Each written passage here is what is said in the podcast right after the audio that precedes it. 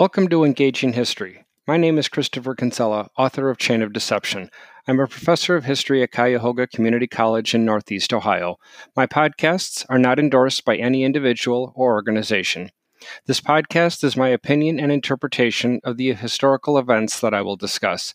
The purpose of the podcasts are in general to discuss American and world history in a way that engages you and explains so much of the country and the world around you but I also discuss it in a way that is understandable and interesting.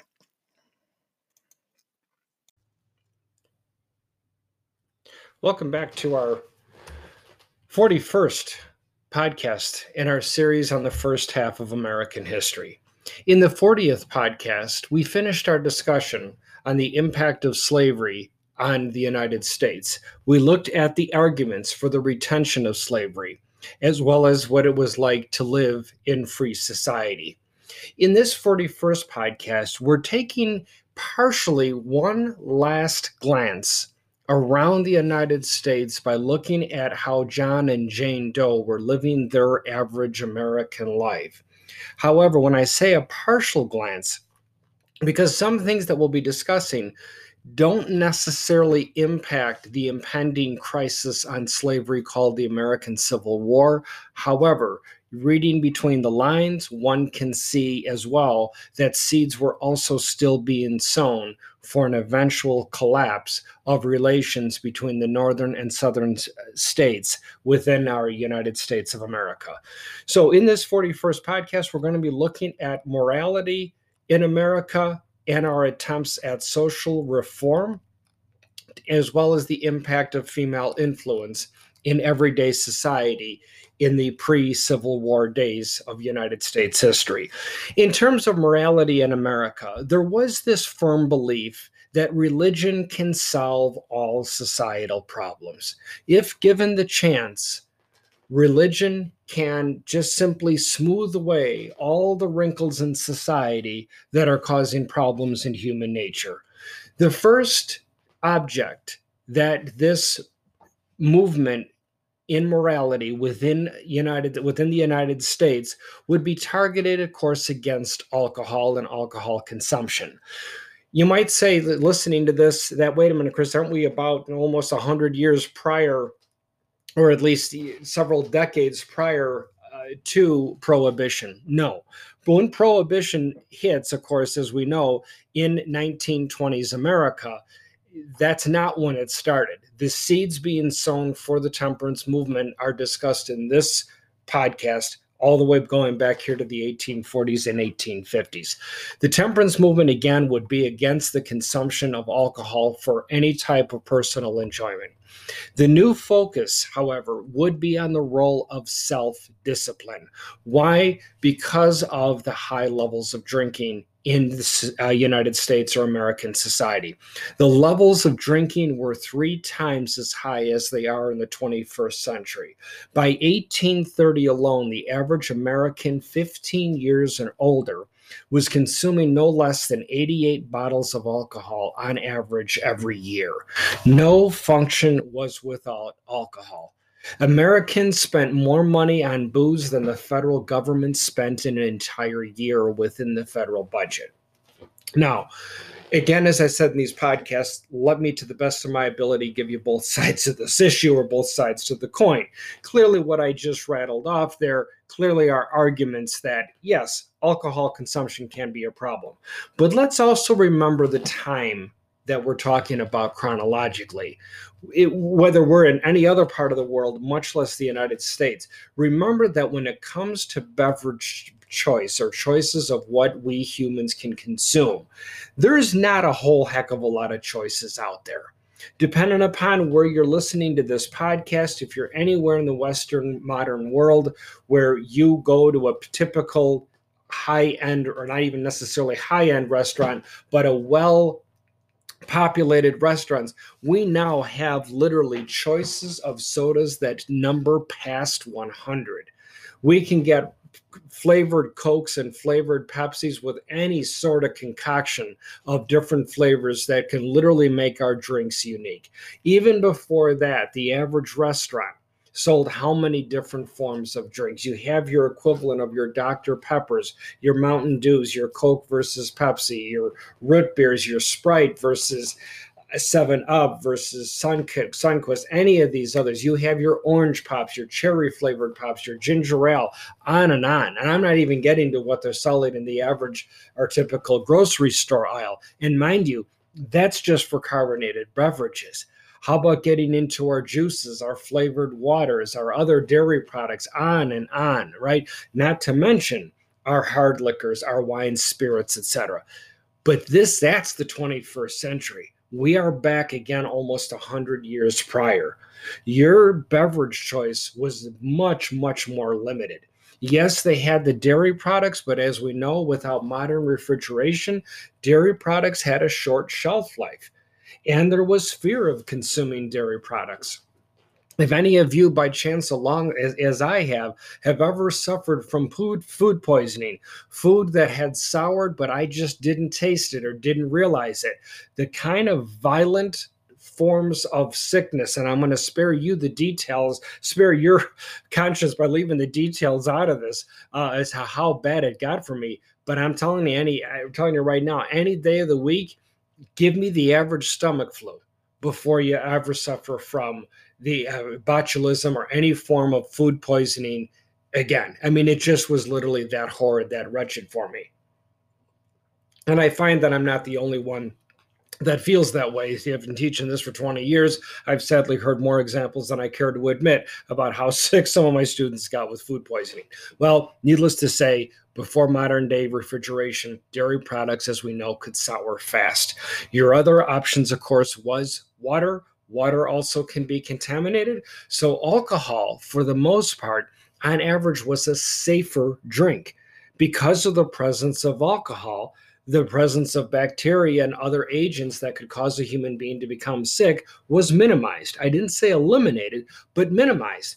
In short, listeners, what I'm pointing out is that alcohol generally was a safer drink to consume, certainly against the major dairy products of the day, and even, of course, against uh, common water, tap water, water from a stream that can be contaminated, but in ways that we can't see and we might not even taste.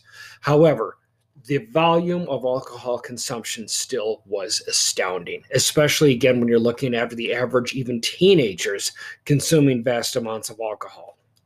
So, this led within our discussion here about moral movements within American society that led to the forming of the American Temperance Society in 1826 in Boston, Massachusetts. To say that it garnered recognition and members is an understatement.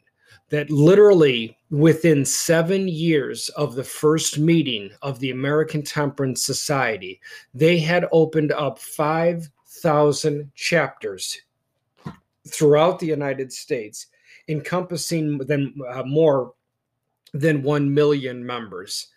By 1845, with a push to minimize the consumption of alcohol, to teach individuals the importance of boiling water, of homogenizing it to the best we can in the pre days, the days uh, predate the homogenizing our dairy products. That alcohol consumption by 1845, just 19 years after its founding, had dropped drastically to 2.1 gallons per person per year, again, on average. Now, you might say, okay, wait a minute, that is a considerable achievement. Of course it is. So, can you understand the direction here? Can you see the foreshadowing that if this type of human organization can drastically reduce alcohol consumption, couldn't those same efforts eliminate the institution of slavery? But therein lies the problem with that word that I used. The American Temperance Society did not eliminate alcohol consumption, it significantly reduced it. Slavery is an either or proposition. We're either going to have slavery or we're not. You can't minimize it. Minimizing it still means it's legal. Minimizing it still means anybody can do it anywhere within the United States, depending upon where you're at in terms of the Missouri Compromise. It, and again, if you're living in an area that slavery is not allowed, well, simply cross that line going south, and boom, you now can possess humans to do your work for little or no pay.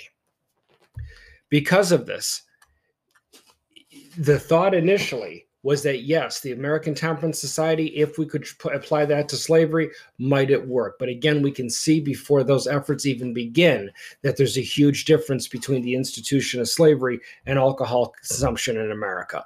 So then it begs the question were there was there any opposition to the American temperance movement? Absolutely there was. And ironically enough, it even wasn't from homegrown Americans. It was from immigrants coming over specifically from Europe that were looking to make a buck on America's vast appetite for alcohol. Germans specifically attempted, German immigrants attempted to counter these successes. Consider that in 1850, there were 36 million gallons of beer produced by Germans, such as uh, Schlitz and Pabst. 10 years later, over 550 million gallons of beer would be produced. You might say, wait a minute, then isn't that running in the exact opposite of where the American Temperance Society was? No, it shows you the effectiveness of German beer advertising, as well as, of course, the effect of the American Temperance Society. So, can you imagine where the German Germans were coming from? Yeah, 550 million gallons in a 10 year period. That's a massive increase. But what was the potential for even more had this blasted American Temperance Society not existed? So one might argue that the Temperance Society actually surfaced at perhaps the right time, because with Pabst and Schlitz trying to push as much beer as they could, by 1860, new banners were coming in under names such as Miller and Busch. So again, you saw we witness here the push by both groups. One to allow more alcohol consumption with german immigrants as well as of course the ability to try to uh, re, uh, pull in or retain alcohol consumption by the american temperance society. So these two forces were working in opposition with one another. However as we can see just based on the numbers the temperance society and the german beer industry in america both truly were gaining ground so let's look then in terms of morality in America with the American Temperance Society. Let's again juxtapose that in terms of social reform as well. And where we see the impact of social reform most pointedly is in the American school system. Standardized schools, as Americans are familiar with that today, was essentially non existent at the turn of the 1800s. As a result, despite the fact that America had more printing presses per square mile than any other country in the world, it was relatively ironic that we also had the highest rates of illiteracy compared to our counterparts elsewhere in the world. At its highest, in the Eurasian continent, would be a population with a 15% or lower illiteracy rate. However, that would be as the 1800s wore on, illiteracy in Europe was drastically dropping and dropping fast into the single digits. But that wasn't the case initially in America in the 1800s, where our illiteracy rate was skyrocketing to over 20% of the population. Those numbers are pulled from the National Center for Education Statistics. So please note again, as I say, the idea of illiteracy, this is part of the reason why there would be a push or a movement for a tax supported standardized schooling for all classes of people. Where would this notion have come from, though, that taxpayers collectively will be paying for the education of the masses? Well, it's spearheaded by an individual by the name of Horace Mann, his last name M A N N, who established the state uh, first state board of education in Massachusetts in 1837. Mann by himself didn't come up with this idea of the tax-based system to educate the masses. Rather, it was borrowed from a model that was already working for decades now in America through what we call our public library system. That idea was conceived by Benjamin Franklin. Might Americans collectively within a town or city put a little, pull a little bit out of their pockets in order to collectively amass funds to create a building, to have or establish a building which could house books on all sorts of subjects, periodicals, eventually magazines, etc., that the public could then come and quote unquote borrow. Yes, to the average child today, they tend to think that these libraries are free. Well, no, they're not free. They're still being paid for in the same model that Benjamin Franklin envisioned and established in his hometown, and then the idea spread from there. So, Mann's thinking was, Horace Mann's thinking was, hey, if that can work for a library system, why not have that same model on steroids work for a teacher who can draw from those books and then educate the younger population? This is what would push this notion of a centralized control of education standards. This, if for my listeners out there, for those of you that are school teachers, again, our, our hats go off to you as I am a, what would generally be considered a public school teacher as well. Even though I am teaching at the college level, I am teaching at a community college, which is drawn from this same idea of Horace Mann establishing that State Board of Education in 1837. But by centralizing control of education standards, he then can control who is teaching the children within the state of Massachusetts. That idea then would spread with each state having its own form of standards that it would require of all teachers. Now, for those in my college classes that are education students. In other words, students that are major in education, minoring in another field, if they're going to teach in the public school system. The moment I see that their major is education, I know that they're going to be teaching K through 8, not high school. Why? Because their major is education. I am a licensed educator in the state of Illinois. So my major was education? No. My minor was education. My major was history. And it works the same way in most states. For teachers to teach K through 8, they need to know so much more about how the human mind works at those younger in those younger years that the majority of classes they take in their towards their bachelor's degree is about and on the field of education. They then have their minor field, which in the advanced lower grades, sixth, seventh, and eighth grade, they'll focus on teaching areas such as science and math or the social sciences. But notice how that changes the moment a student goes from eighth grade into high school. Now you have teachers that teach specifically math, specifically English, history, and government you don't find, by and large, a history teacher teaching a history class, U.S. history at 8 a.m., world history at 9 a.m., math at 10 a.m., and then chemistry at 11. There's no way they don't have the background in that. They might not have more than six credit hours out of 120 credit hours or more that comprises a bachelor's degree. They might not have that literally more than three to six hours in science as a whole. In Illinois, my major was history. So I taught world and American history and American government at the high school level. Well, what about my math? I have three credit hours in math, three college credit hours of math. Science, I have six. Two geologies with labs back to back. That's it. Geology 150, Geology 151 from Moraine Valley Community College. That's it. There is no way a school district can put me in a science classroom and expect to teach them. Well, wait a minute, you say. I remember a coach being brought from one field to teach me in another. Yep, so did I. Even though I went to a private high school, we tend to bend the rules when it comes to the social sciences.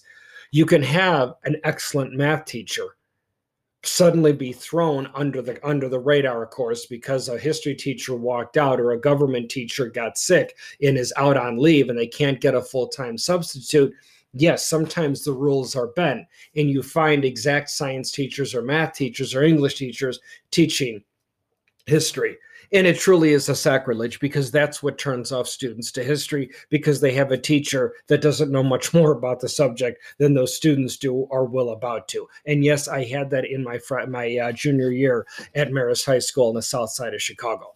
Horace Mann attempted to eliminate these kinds of chances of that happening. That's why having a bachelor's degree alone does not qualify somebody to become a teacher in 21st century America. They are going to have to take their standardized exam. They are going to have to go through student teaching and be graded on that. They have to jump through all of those hoops before they can have a license as an educator in a specific field or grade level in the United States. Please note, and sometimes my students are amazed when they learn this, that that is only the case in a school that is reliant on public funding to keep its doors open. A private grammar school, a religious based grammar school or high school, they don't have to adhere to the standards based in any given state. They have a lot more license or latitude to be able to grab experts in other fields to teach specific fields, say in the high schools, that the average, again, high, public high school would not be able to acquire. So all of that comes out and starts in the 1830s America. All right, Mann. Horace Mann, what also was driving your motivation? What was driving you to establish the standardized or centralized control of education standards. What Horace Mann also believed was that education, not just religion, could heal many of society's ills. In other words, what Mann was thinking, to put another way, is that possibly the more educated we become, isn't it possible that the less violent we will become, that the more peaceful a society will become. Mann died without ever actually getting an answer to his question. In fact, we wouldn't really get an answer to that question for well over 160 years. When finally, as exemplified in the book called As the Future Catches You, by Juan Enriquez, where he established the numbers that proved that Horace Mann was right. Education can heal many of society's ills. I didn't say eliminate, and I didn't say all, but many. In fact, Juan Enriquez in his book actually stresses that in numbers that worldwide, that every level, every year of education that a given society attains, their propensity for violence goes down by 3%. In other words, country A in 1980 has a 60% chance of turning towards violence to settle its issues. But by 1990, they go from a sixth grade education to a ninth grade, ninth grade education. What Juan Enriquez was able to prove through vast amounts of research is that country A's propensity for violence would go from 60% down to 51% because they acquired three additional years that the average person had in that country of a level higher level of education. And you might say sitting there listening to this saying, "Okay, big whip, 3%." Yeah. That's 3% down. Would you rather have the alternative? 3% up? At least it's going in the right direction. So this is how prescient of, a, of an individual this Horace Mann really was. Finally, in terms of education in America, it would be the first profession fostering female leadership, primarily, of course, because of the nurturing roles that was perceived from females in a given society. So this is where we see social reform affecting the American school system. Let's see how it also affects criminal justice in the United States at this time. Within criminal justice, just as there were, there were Horace Mann was fostering a standardized way of establishing education standards in America, so too was a movement for focusing on a standard way, standardized way of working with criminals, the mentally and physically ill within a given society, separately. Let me go back and unpack that if my listeners weren't didn't quite catch me on that. I wasn't it wasn't a slip of the tongue because criminal justice would be going through reform as well, there would be a focus on a standardized way of working with criminals within society, working with the mentally ill, and working with the physically ill separately now. And if your mind's saying, wait a minute, wait a minute, Chris, are you saying before that that they generally were all lumped together? Yeah, you got it. That's exactly what I'm saying. The idea now would be to focus on these individual groups. That a criminal doesn't automatically mean they're mentally or physically ill. Because if that's the case, then every mentally ill person is automatically a criminal. Every person with a limp or a missing limb is automatically a criminal. In order to be able to work with these populations, you have to work with them separately.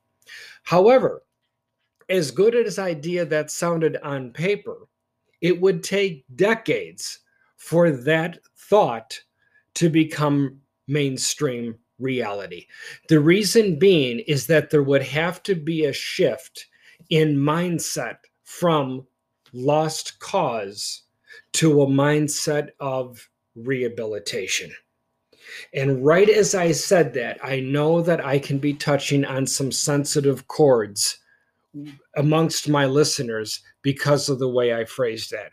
Because there are a lot of individuals still to this day in modern society throughout the world that believe that once a person has some type of mental disability that they can never be mainstreamed into society again. And we know now that that is patently false. For all mental illnesses no. But for a lot more than we once thought so to unpack this briefly how are we going to deal with the criminals well first off to set up penitentiary penitentiaries for prisoner reform now, one might say, okay, prisoner reform, why are we focusing on that back in the 1830s and beyond? And is that still very much a, necessary role today? Well, great question. In fact, I asked the question how is the United States prisoner attendance record compared to that of other countries? Well, that's where I turn to Fareed Zakaria who is a prominent journalist, author, and commentator on several news organizations throughout the world. As he wrote for Time magazine on the April 2nd, 2012 issue on page 18, the United States has 760 prisoners per 100,000 citizens. That's not just many more than in most other developed countries, but seven to 10 times as many. Japan, per 100,000 citizen has 63 prisoners. Germany has 90. France has 96. South Korea, for example, has 97. Britain, with the highest rate amongst the Eurasian powers, still has only 153 compared to our 760. Even developing countries that are well known for their crime problems have only a third of the number of the United States statistics. Mexico has 208 prisoners per 100,000, and Brazil has 242. As Robertson pointed out on his TV show, The 700 Club, we in America make up 5% of the world's population, but we make up 25% of the world's jailed prisoners. That is an astounding set of statistics. As a result of this, too, asylums would have to be set up for the poor and the mentally ill, again, to be rehabilitated separate from the prisoner population, which then begs the question with such high numbers of prisoners in the United States, does this affect any other segments of society? Absolutely, it does. Most significantly, the college st- uh, the college student population. When you consider, as uh, Zakaria writes later on in his editorial, partly as a result that the money United States has to spend on its prisons, states spend on prisons has risen at six times the rate of spending on higher education in the past 20 years. In 2011, in the state of California alone, spent 9.6 billion dollars on prisons versus 5.7 billion on the University of California school system and state colleges. Since 1980, California has built one college campus brand new but also built 21 prisons. A college student costs the state $8,667 a year to educate. A prisoner costs $45,006 a year to keep in the house of many doors. These are statistic considerable numbers. So then, moving along from here, what did I mean when I said earlier that it would take a long time for these reforms to become standardized? This is what I mean by that. You can pause the podcast now after I ask you to Google the name of a Supreme Court case that I would like you to take four minutes of your time to listen to. The name of this court case, the Supreme Court case, was called Buck versus Bell. So it's B U C K versus Bell, common spelling B E L L. And the specific summary of this court case that I would like you to listen to was called Fixed to Fail. And again, it's roughly four minutes. That Supreme Court case summary, even without the summary, the actual case itself, just goes to show you what I mean when I say how long it would take for Dorothea Dix and how many pioneers trying to work with the mentally handicapped to prove to society that not all people that have issues mentally and physically are to be castaways in society, that they can be educated, that they can learn, that they can be productive citizens. Nobody drives home a point uh, more than this than teacher Anne Sullivan with Helen Keller. Here goes a woman Helen Keller, who is blind and deaf, and therefore, as a result, mute, whose mom and dad pretty much had had it with trying to work with her, was attempting to put her into an asylum when Anne Sullivan said, No, no, Helen can be taught how they, they protested. She can't see, she can't hear, but those aren't the only senses. She can smell, she can feel as well, correct? You can use those senses in order to educate, in order to get her to read that these bumps that she's feeling with her fingertips mean put an apple next to her nose. The A P P L E, apple. Let her smell it, let her taste it. That's a positive reinforcement when, as she was known to not like something out of frustration to pick it up and throw it, she could feel a negative sensation, discomfort, pain. That's not the way we do things. You can still channel a human being's ability to learn. Anne Sullivan proved that by Helen Keller, who just another 10 years before her time could have been considered a permanent castaway in society who would turn around and become educated to the point of being literate, knowing again not only how to read, but how to talk, how to play the piano, play for a performance. How did she know the, the, the audience approved of what she played? Because the audience clapping, she could feel the vibration through the floor, through her feet, as Anne Sullivan taught her how to do. She obtained a boatload of degrees, and I'm not just talking about honorary degrees, degrees that she actually earned, right? So that's just an extreme case of what we can do with the human being. Yet, yet, that would not be enough for still some of the quote unquote educated in American society to realize that hey, progress can be made. And Buck versus Bell, that case that hit the United States Supreme Court in the late 1920s, proved that. Carrie Buck was suing an institution that she was born into. There was an institution, an asylum for the mentally handicapped. Why was Carrie Buck born in this institution? Because her mother was. Why was her mother born in that institution? Because her grandmother was brought in there by her parents. Her grandmother, yes, had an undiagnosed mental handicap that her parents could not deal with, so they put her in the institution. That grandmother got pregnant and gave birth to Carrie's mother, who lived her entire life in this institution in Virginia. That institution, in that institution, Carrie's mother gave birth to Carrie. As Carrie turned of age, when she started having her monthly period, against her will, she was sterilized.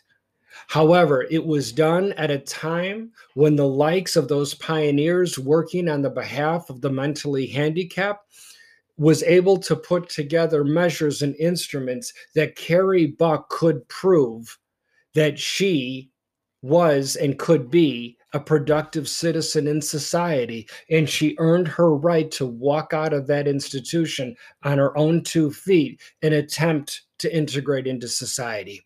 It was only then that she learned that she had the surgery to make her sterile against her will, and she sued the institution.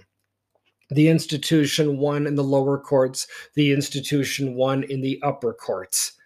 Her lawyers, willing to work pro bono, said this has got to be an open shut case against human rights, against your rights. Surely the Supreme Court will take this case. And they did and the Supreme Court case heard that. The Supreme Court, excuse me, heard that case. And they, in a majority, ruled in favor of the institution. One of the greatest legal minds of the United States Supreme Court justices throughout its entire history is none other than Oliver Wendell Holmes, somebody that I have a tremendous amount of respect for. But here is where Holmes dropped the ball significantly when he wrote, more or less, Carrie, we're sorry that you're sterile. We're sorry that you can't have children, but you have to understand where society, where the institution was coming from. Your grandmother gave birth to your mother, your mother gave birth to you. When you were born, they thought automatically you had the same mental disease or illness that your mother and grandmother had without testing, without confirming. They didn't have the instruments to test in those days, in their defense. But Carrie, you have to understand where we're coming from. That's essentially summarizing what Oliver Wendell Holmes was trying to articulate in defending the court's position to rule in favor of the institution. Why didn't he stop there, though? And this is where, again, as I say, is my proof that truly it would take decades for a true shift in mindset. Because in his legal writing, towards the end of his opinion paper that he wrote to defend the court's position, he wrote, Three generations of imbeciles is enough. In other words, Carrie, the institution was doing society a favor by making sure you could not have a fourth generation of your kind in that institution that is being maintained by the taxpayers. Even though Carrie had proven herself as a viable, capable human being like anybody else around her, Oliver Wendell Holmes, in that opinion, in the court's written record, referred to her as an imbecile a modern day form of that word is an idiot. That's in the record. Don't believe me? Look it up. Buck versus Bell, B U C K versus B E L L. That's what I mean by it takes, again, three generations of mindsets, and it still doesn't change even with Oliver Wendell Holmes. And by the way, any of my listeners happen to ask the question why was the grandmother able to give birth to the mother, and why was the birth mother of Carrie able to give birth to Carrie? And why did they feel that they had to sterilize Carrie? Dating must have been allowed in these institutions? Of course not. They were raped repeatedly. Rather than go after the perpetrators of who are raping these young women, you simply now sterilize them. That's why this case was also known as fixed to fail. In that four minute video, you will see the likes of Adolf Hitler because Hitler found out about this case and further used it as his justification to create a society of racial purity. Along this line, too, needless to say, I've been foreshadowing the significant influence or increase in female influence in American society, and rightly so. The American Female Reform Society was formed during these decades as well in pre Civil War America that attacked prostitution as a double standard and helped to make a push for the momentum for state laws that would ban adultery and prostitutions. It was no surprise as well that they also established anti slavery chapters because, in some cases, white woman could relate to the abuses of some slaves. Woman also knew what it was like to live in a male dominated society. And in terms of that, with abolitionism and women's rights, in terms of the ideas of uh, freeing the slaves, the momentum would be built would be uh, built upon the American Colonization Society formed in 1817. The thought would be to purchase slaves and return them to their home country somewhere in Africa. Needless to say, we can see almost the primitiveness of this, the naivety of this plan. First off, purchasing a slave by 1861, a slave will cost in 2021 dollars the equivalent of a mid-sized car. Say a brand new ford focus as an example. So economically this was completely unfeasible. Secondly where is home to slaves that might have now been existing in the North American continent for almost 200 years. This soil is the only home they know. But secondly, I also want to stress that even with the American Colonization Society that was staffed by abolitionists, Puritans, and other individual religious leaders, notice here though, the idea was not to reincorporate slaves, free slaves into American society. It was to get rid of them, to deport them. And I'm going to point this out and stress this in later podcasts as we continue this. Finally, in terms of abolitionism as well, William Lloyd Garrison would, would be the co editor of an anti slavery newspaper called The Liberator that he launched in 1831. They uh, had two themes to it. Number one was ending slavery, which is the reason why he would be able to sell the newspaper in s- several areas throughout the United States. Why ultimately did it fail? Because of his second theme of trying to push the notion of racial equality, that there's no difference in skin color. Even for many Northerners, that was a little bit too much to take. The American Anti Colonial Society was also formed in 1833 by Quakers, businessmen, businessmen, and ministers that would be helped by the women's uh, movement as well by Elizabeth Cady Stanton, Lucretia Mott, who formed the first national convention, the Seneca Falls Convention in 1848, to try to push for equality between females and males within equality. Susan B. Anth- within America, excuse me, Susan B. Anthony lobbying heavily for women's rights as well. So all of this is we're seeing is coming in. There's reforms measures within pre-Civil War, War America clearly are present. They're making, they're gaining momentum but all of these efforts collectively, even with Frederick Douglass's uh, newspaper called the North Star, all of these efforts collectively will not be enough to put or to pop the increasing building tension between the North and the South. When we come back, then in our next podcast, we are in a second on our first half of American history. In podcast 42, we are now, or in that podcast, we'll see America desperately grasping at straws to try to stave off the inevitable conclusion that America was most likely going to go down the drain of what we call civil war. So thank you for listening. Please go to my website, cekinsella.com. Email me with any questions or comments that you might that you might have. Thanks again for listening. Have a great day.